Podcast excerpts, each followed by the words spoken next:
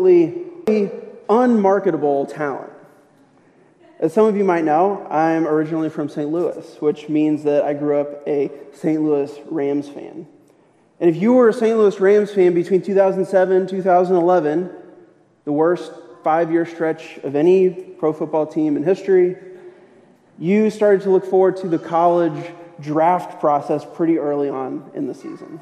You started dreaming of your team taking the next diamond in the rough from you know, no name state university and you know, finally winning some games for a change.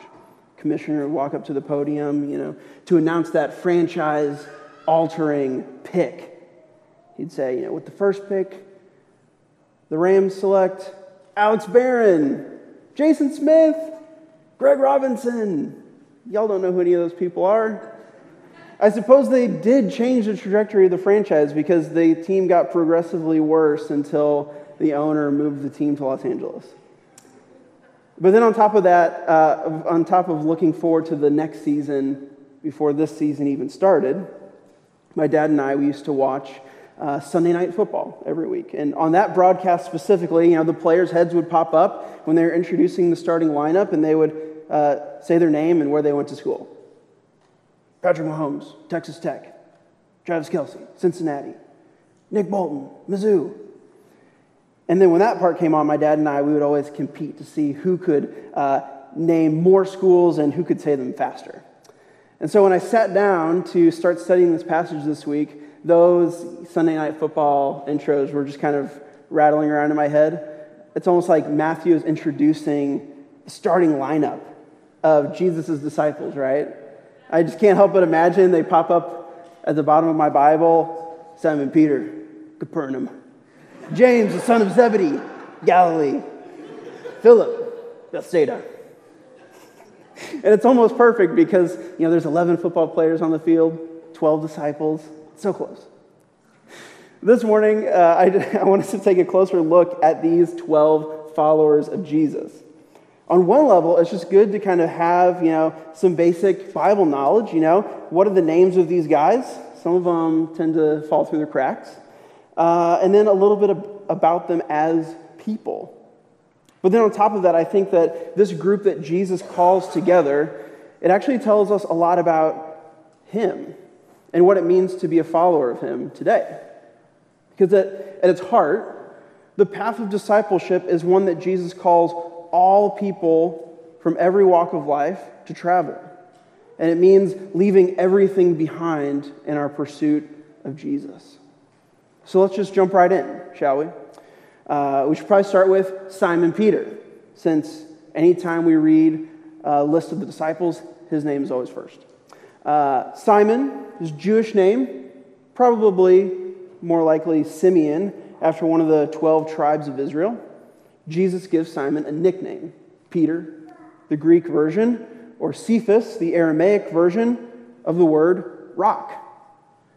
That's right. My, my sixth graders, they always they start to put that together when I tell them, you tell me that Peter was the rock? Yeah, Peter was the original, the rock. But however you want to identify this man of many names. He was a fisherman from the region of Galilee, ends up being kind of the headliner of this band of disciples. Oftentimes, he tries to go solo. You might remember some of his singles that ended up flopping, falling asleep three times when Jesus asks him to pray for him, cutting off the high priest servant's ear, trying to correct Jesus about his upcoming death, and earning the scathing rebuke Get behind me, Satan. That's Peter. Next up, Andrew, Simon Peter's brother. It's not easy being the little brother of a guy with such a big personality, I'm sure. Uh, but you know what? I, I think Andrew was maybe used to it. Before following Jesus, he was the disciple of John the Baptist. Peter and Andrew, uh, they're famously called to follow Jesus after a long, fruitless night of fishing. When Jesus tells them, hey, give it one more go head back out there, but instead of throwing your net on this side of the boat, throw it on this side of the boat. They're like, fine, whatever. They do it, and they bring up a major haul of fish back onto shore, and Jesus tells them, hey, from now on, you'll be fishing for people. Next up, another pair of brothers, James and John, the sons of Zebedee. If I could give you three words to describe these guys, it would be passion, ambition, and fishing. Business associates of Peter and Andrew, they too were told that they would be fishing for people. Except um, that wasn't always their primary focus. Famously, James and John are uh, insulted by Samaritans as they pass through the region of Samaria. Yet instead of turning the other cheek, loving their enemies, they suggest to Jesus, can we just like rain down some fire on these guys, like destroy this whole city? And in another instance, they pull Jesus aside. Jesus, look, we're strong, we're tough. When you set up your kingdom, can we be number two, number three in charge? I kind of like to imagine Jesus had like one of those moments in The Office or Parks and Rec where he just like looks to the camera on the side, shakes his head. It's being this bold and this brash that earns the sons of Zebedee the nickname Sons of Thunder from Jesus. Crossing over to a different sports metaphor, you know, Peter, James, and John, they're kind of like the, the big three of this squad. Um, y'all can decide who Chris Bosh is. But that's not to say that the rest of these disciples aren't contributors. They each have a role to play, even if it's not always the most clear. These next several guys, Philip, Bartholomew, Thaddeus, and James the son of Alphaeus, to be perfectly honest, they just don't really get a lot of press. Philip here, uh, he's probably not the same Philip that we read about in the book of Acts. Different guys, most likely. But we do read the story about him inviting his friend Nathaniel to meet Jesus. Speaking of Nathaniel, there's a reasonable possibility that he and Bartholomew are the same person. It's not uncommon at all, uh, as we already saw with Peter, for people to have, or people to go by different names, given the different languages that were spoken, as well as, you know, people had their own personal names and also family names. So Bartholomew, even if these two names belong to the same person, really the only thing we know about Bartholomew is that uh, he got a pretty sweet compliment from Jesus the first time they met, and then one time he went fishing with the other disciples. That's about it. Similarly, with James the son of Alphaeus, we know almost nothing about this man. And then there's Thaddeus. Again, not much to say about this guy. But one interesting thing is that in Luke's list of disciples, Thaddeus is not mentioned. Instead, uh, Luke tells us about a guy named Judas, the son of James. I think for reasons that will become obvious in just a moment, uh, if you had the opportunity to go by a name besides Judas, you would probably take it. Next two guys. Yeah, throw James, the son of Alphaeus, up there too. He's just, we know that he's a disciple. That's about it. Uh, our next two guys, Matthew, also known as Levi, the tax collector, and Simon the zealot. These two guys right here, this is where things start to get a little hairy, maybe, in Jesus' group of disciples. Having these two in the same small group is like if the Chiefs drafted a Mizzou player and then later on they signed a Kansas Jayhawk. Two bitter rivals, but now they're forced to play on the same team. We read about Matthew's calling not too long ago in Matthew chapter 9. This guy is a tax collector, a defector, a traitor to his own nation who steals from his neighbors to fund the empire that's crushing them. Got to imagine he was pretty popular among the rest of the group. And then you got Simon, who's identified as a zealot. And I think we've talked a little bit about zealots in the past. Uh, during Jesus' day, they were kind of like a, just a fledgling group, still trying to gain traction as a religious and political movement. But their chief desire was to purge the land of Roman occupation, take back their nation for God by any means necessary. These guys, uh, they were hardcore Jewish nationalists, terrorists, violent revolutionaries. They're well known for having uh, assassins amongst them, simply known as the Dagger Men. They would sneak through crowds, stabbing as many Roman soldiers or politicians as they could before they were brought down. At one point in the at one point later in the Gospels, Jesus will send the disciples out two by two to go do some kingdom ministry. And I kind of like to imagine Jesus having a sense of humor, sending Matthew and Simon to like go together to do that. But they had some interesting conversations while they were traveling. Our uh, second to last disciple this morning is Thomas. He's got his own fun nickname in the Bible, but probably not the one that you're thinking. Thomas has a twin brother, and so he gets called twin by everyone else in the group. That's what John's gospel tells us. But no, Thomas gets a bad rep because he was at first skeptical to hear the news about Jesus' resurrection. He's since gone down in history as doubting Thomas which is kind of a shame because eventually he ends up believing. And not only that, but he exclaims one of the, the greatest confessions in Scripture. He sees the risen Jesus, the holes in his hands, and says, My Lord and my God. And then last on the list is Judas Iscariot, the disciple who betrayed Jesus. We know that Judas was the treasurer for Jesus and the disciples. Although his motives for having this position are not pure, um, the Gospel of John tells us that Judas would take money off the top whenever the group would get donations and uh, take them for himself. Judas's love of money would reach its apex when he sells out Jesus for 30 silver coins. Not a small amount, but also definitely not a king's ransom. Different scholars debate exactly what that word Iscariot means. Uh, there are different theories, but the most popular view uh, is that the term Iscariot is related actually to another zealot like group, specifically the dagger assassins. If that's true, then it would be a fitting surname for someone who would end up being the Messiah's backstabber. So there's our profile of the 12. Now, Jesus' disciples weren't limited to these 12. We read about lots of other disciples of Jesus.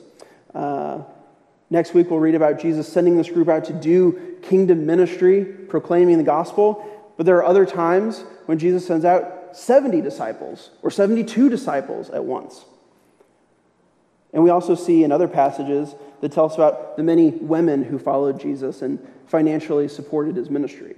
We read in Luke chapter 8, too, we see Soon after, he went on through cities and villages, proclaiming and bringing the good news of the kingdom of God.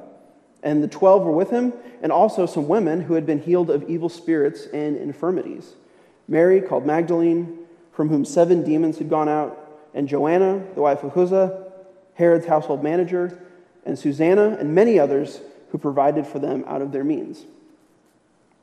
But what are we to make of these 12 who Matthew tells us about in our passage this morning? I think there's three things that we can observe and apply based on this list. Number one is that Jesus calls all kinds of people from all kinds of backgrounds and struggles. Second, Jesus calls all kinds of people to leave all kinds of things behind in their pursuit of Him. And then, third and finally, Jesus calls all kinds of people to participate in His multifaceted mission.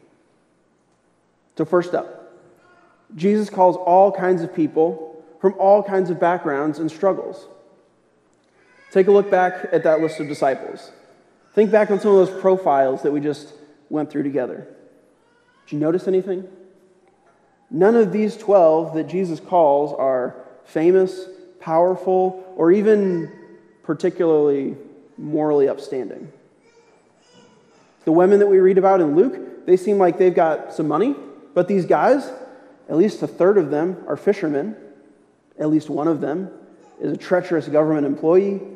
At least one or two of them are part of underground rebel groups. And then the rest are kind of under the radar guys. I guess at least two of the disciples, Matthew and Judas, were known thieves, so maybe they had some money. Those fishermen, they've got issues, right? I mean, Peter, he's definitely got some leadership potential, for sure. But most of the time, as we read through the Gospels, he's either got one foot in his mouth or he's tripping over both of them. And then, based on our kind of current American cultural church moment, is there any doubt that the James and John of the Gospel narratives would have at least a couple podcasts made about them? Yeah, you know, this week, hey, thanks for joining us this week. Our guest interviews are with uh, Phil the Pharisee and Sam the Samaritan. Welcome, guys. Good to have you. Thanks, yeah. Phil, when did you start to notice some of the red flags uh, for this pair of brothers? Well, I'll tell you. There's this one time these guys came up to Jesus asking if they could be number two and number three in his kingdom. They even got their mom in on the plan to try and manipulate Jesus. Classic narcissistic personality disorder for sure. And then Sam the Samaritan jumps in. That's nothing. We asked these guys to leave our town one time, and you know what they do? Threaten to destroy our whole people group with fire from heaven. Major anger issues, bullying, intimidation, definitely some racial prejudice too. I think we've already spent enough time on Matthew and Matthew the tax collector and Simon the zealot. They're the original odd couple, but not in like a funny way. Even a guy who Jesus knew would betray him is called to be his disciple. Church, what this tells us is that there's no one whose past has disqualified them from following Jesus. No one in here, no one that you've ever met or will meet, is too lost, too far gone, too angry, sad, or lonely, too rich, too poor, too much of a thief or a bully to follow Jesus, experience his love, and be transformed by him. Jesus can and so often does walk into the lives of the people that we'd never expect, stops and invites them to follow him. Secondly, Jesus calls all kinds of people to leave all kinds of things behind and follow him. Okay, so we've established that Jesus has called a sketchy group of disciples, to say the least. And on one hand, that's amazing because it demonstrates the depths from which Jesus can save us. And yet, the call towards Jesus is always a call away from our sin. That's what the Bible means when it uses the word repentance. So, yeah, Jesus calls James the power hungry son of thunder. And you know how that goes? James is so radically gripped by the grace of Jesus that when his heart is filled with the Holy Spirit, he serves and he builds up the church in a way that catches the eye of King Herod. The disciple who wanted to be Jesus' crown prince is then executed with the sword by the king of Judea. He goes down in history as James the Great. And sure, Jesus calls John, the Jewish supremacists to follow him. You know how that goes? John is so radically gripped by the grace of Jesus, you're going to notice a pattern. He's so radically gripped by the grace of Jesus that when his heart is filled with the Holy Spirit, he serves and builds up the church in a way that catches the eye of the Roman Empire. And this would be destroyer of the Samaritans lives out his day in exile on a desert island get this, writing letters of gospel encouragement and hope to Gentile churches scattered throughout the region of modern day Turkey. Let's drill down a bit deeper. This next part might be a little more difficult for some of us. With James and John, yeah, they, they have these sinful attitudes that they need to leave behind and follow Jesus, to have their minds be renewed. There are some attitudes and desires that, well, we may find ourselves doing battle against them for the rest of our lives. See, even in the gospel letters of Paul, Peter has struggles with relating to his Gentile brothers. He doesn't always get it, or if he does, he resists it even sometimes. What about these guys, Matthew and Simon? They're primarily identified in this passage by their careers ideology and allegiance. Matthew, the tax collector. Simon, the zealot. Now, certainly, there are definitely heart issues that led both of these men into the roles they were identified with. We have to know that. No one just wakes up and decides to become a Roman tax collector or a Jewish zealot. But what does it look like for Jesus to call a tax collector or a zealot? we saw just a few weeks ago, like I said earlier, in Matthew chapter 9, where Jesus makes a call to Matthew. Let's look at it again. As Jesus passed on from there, he saw a man called Matthew sitting at the tax booth, and he said to him, Follow me. And he rose and followed him. Jesus calls Matthew, and Matthew leaves his tax booth behind. We don't have an account of Jesus calling Simon, but maybe it would have gone something like this. As Jesus passed on from there, he saw a man called Simon being radicalized by the zealots. And he said to him, Simon, follow me. And he dropped his dagger and followed Jesus. Church, there will be sins in our hearts that we struggle to do battle with every day for the rest of our lives, like James and John. And other times, there are moments where we realize the entire direction of our life and identity is diametrically opposed to the way of Jesus. We have to leave something big behind, right then and there, or right here and now. You simply can't be a Christian tax collector or a Christian zealot. It's an oxymoron.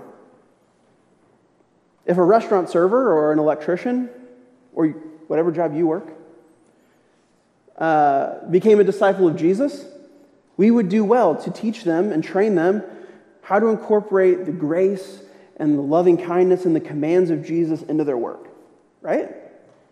Because there are Christian ways to do those jobs treating customers with respect, even when they're rude, building or repairing something that helps others accomplish their goals or experience a better quality of life. But, hear me out, what if a pimp becomes a Christian? Will we send him back into the streets to be a Christian pimp? Of course not. Because there's no way to Christianly exploit women and facilitate sexual immorality. What if a hitman became a Christian?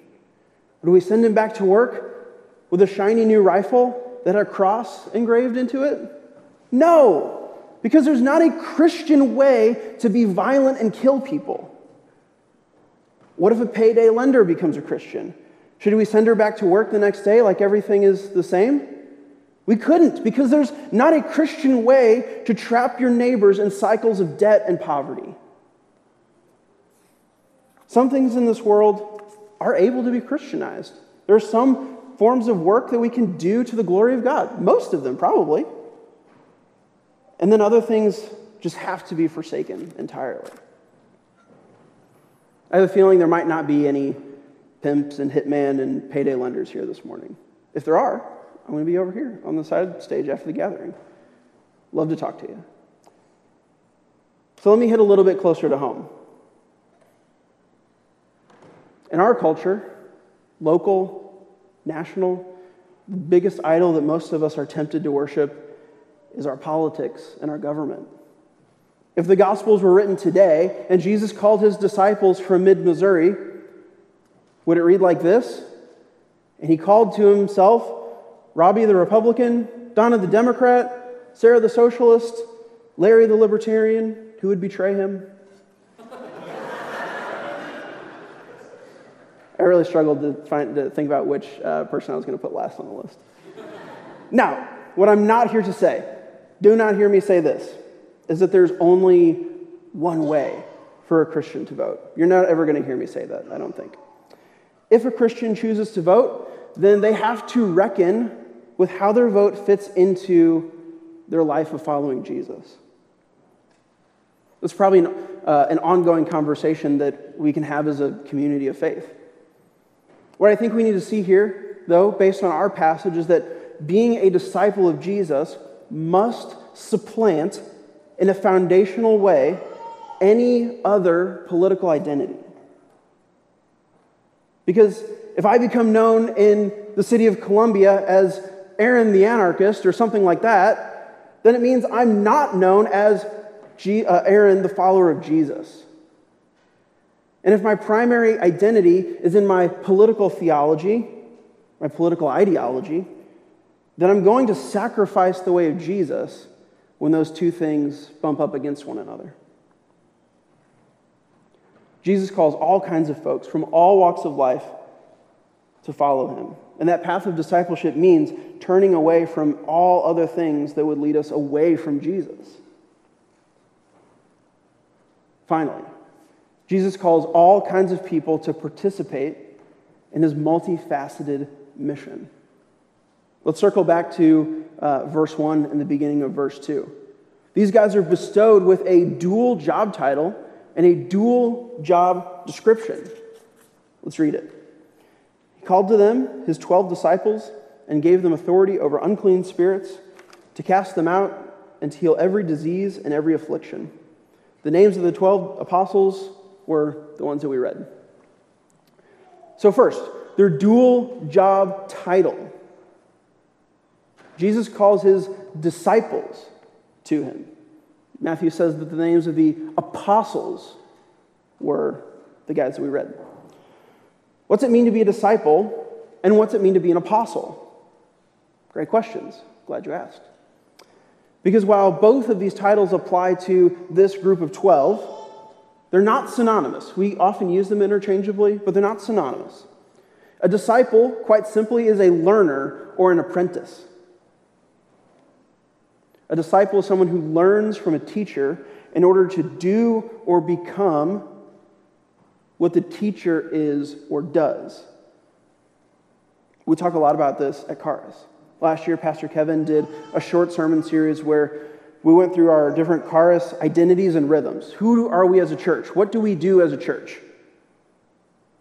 And the first rhythm and identity that we talked about was that we are learners who listen. We're disciples. We're learners who listen. We listen to God as we learn from His Word daily and weekly. We learn about one another as we listen to them, learn from who they are as our brothers and sisters. We're made to be disciples, learners who listen, people who are with Jesus before we're made to do anything for Jesus. And then, second, job title. These guys are apostles. What's an apostle? Well, most literally, it means sent out ones, someone who's been sent out. So Jesus calls 12 disciples, sends them out. We'll read about that next week. Making them his first apostles. In a very real sense, I think we can use this basic definition of an apostle and think about the way it relates to like modern day church planners or missionaries. In a, in a real literal sense, you know, Charis sent out church planting families like the Worleys and the Glossons to do a, a kind of apostolic gospel ministry.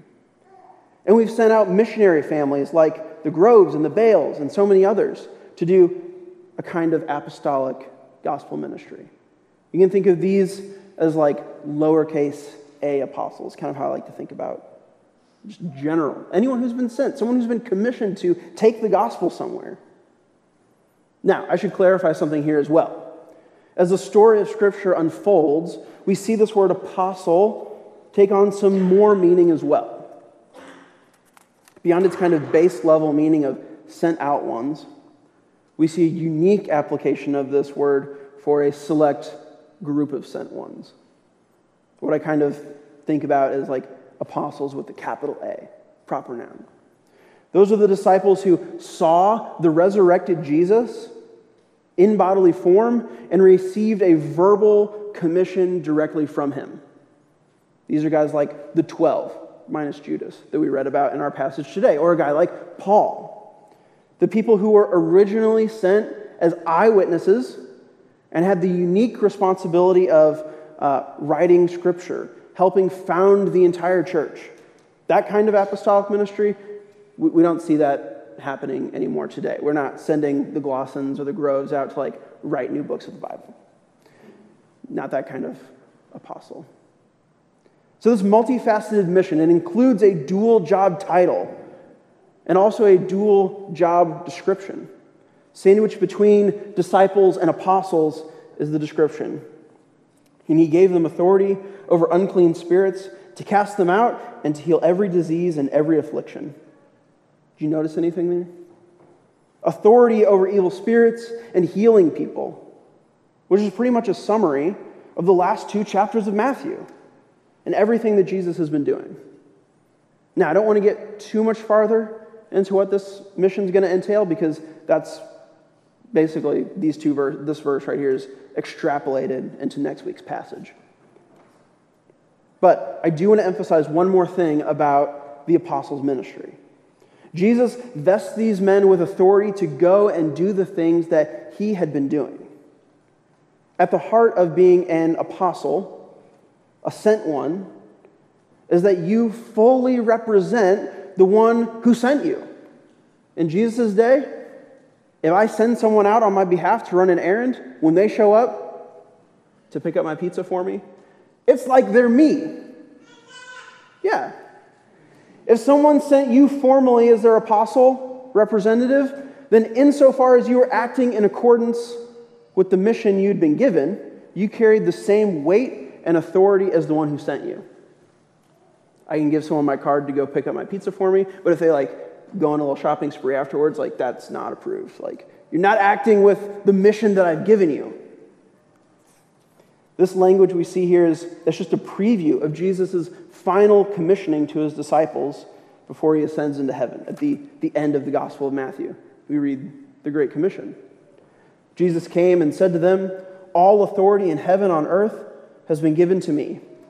Go therefore and make disciples of all nations, baptizing them in the name of the Father, and of the Son, and of the Holy Spirit, teaching them to observe all that I have commanded you. And behold, I am with you always to the end of the age. See that same kind of link, language link there with Jesus bestowing authority, or based on Jesus' authority, what these apostles are to do. It seems like a big job, because it is. But it's not one that the apostles haven't been prepared for. The way Jesus makes and sends out disciples, does four things. He demonstrates his mission to them, he teaches his mission to them, he trains them for his mission, and then he commissions them to go fulfill his mission. Church, let me encourage you to apply this passage by seeing yourself in each of those four stages of discipleship. Who are you being discipled by?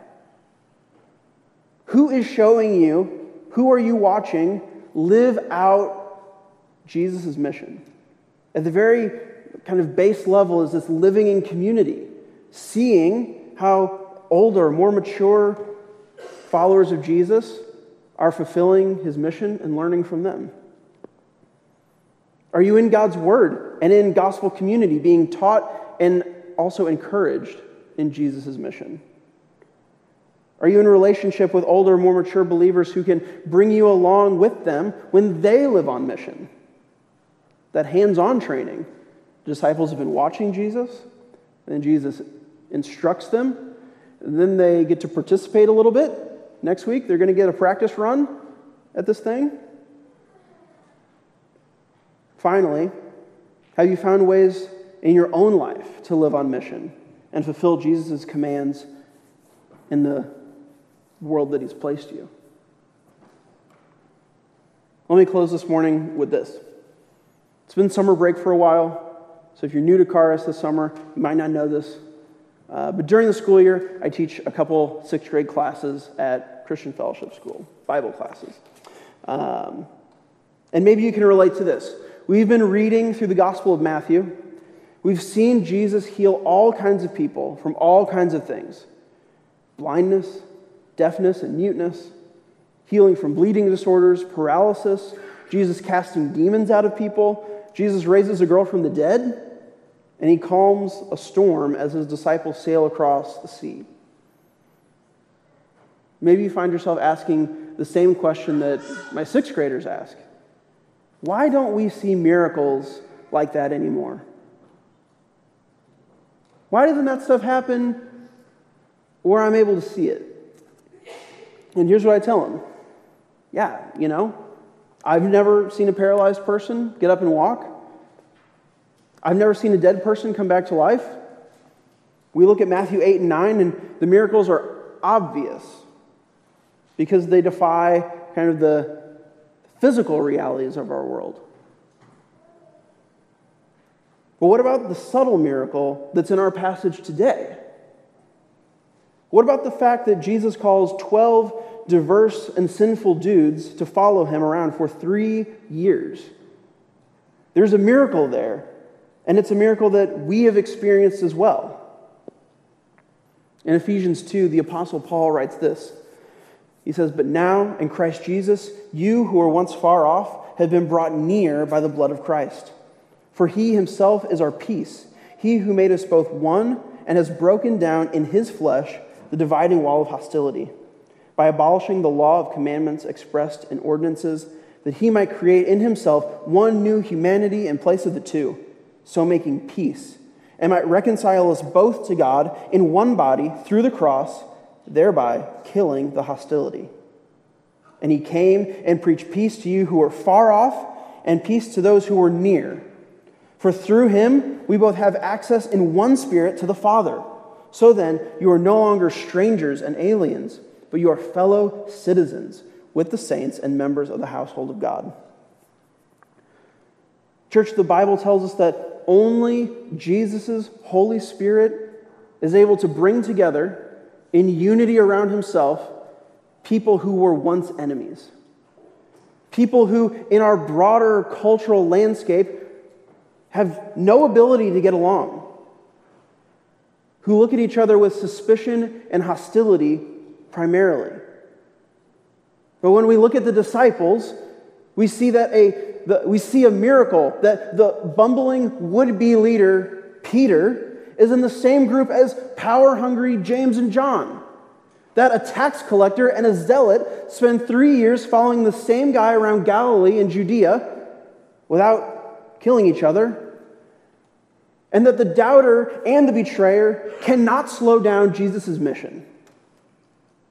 It's the same miracle that we experience right here and now in this room.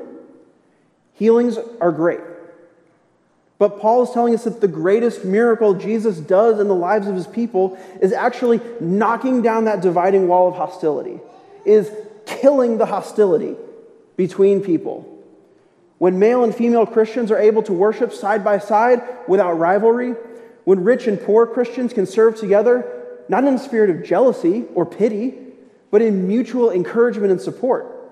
When Christians from different racial or generational backgrounds can live together, live in community with one another, with one another without judgment, when Christians with different political philosophies are bound together as brothers and sisters by the blood of Jesus, that is a miracle. That is the miracle of the church and a chief implication of the gospel. Charis, when Jesus gave his own life on the cross, he paid for the sins of his people. When he rose from the grave, he unleashed new creation life into our world. And when he sent his spirit, his people were brought together in unity. Church, that's the gospel message that guides our gospel mission. Pray with me. Dear Father, we praise you. We honor you this morning. We thank you for your word to us, that we can listen and learn from you. God, help us to see ourselves in this passage uh, where we ought to. None of us here this morning have arrived, uh, we, none of us have it all figured out. May these verses just remind us that you call us always in spite of our sinfulness, not because of our, our talents or our strengths. God, there are ways where we live in conflict with following your Son. In those areas, we need convicting. Would we even now be sensing your spirit in our hearts now? Lord, as we continue to worship you this morning, would you give us unity around your table? Please give us a deeper sense of unity with you and with our brothers and sisters by your Spirit. It's in Jesus' name that we pray all of this.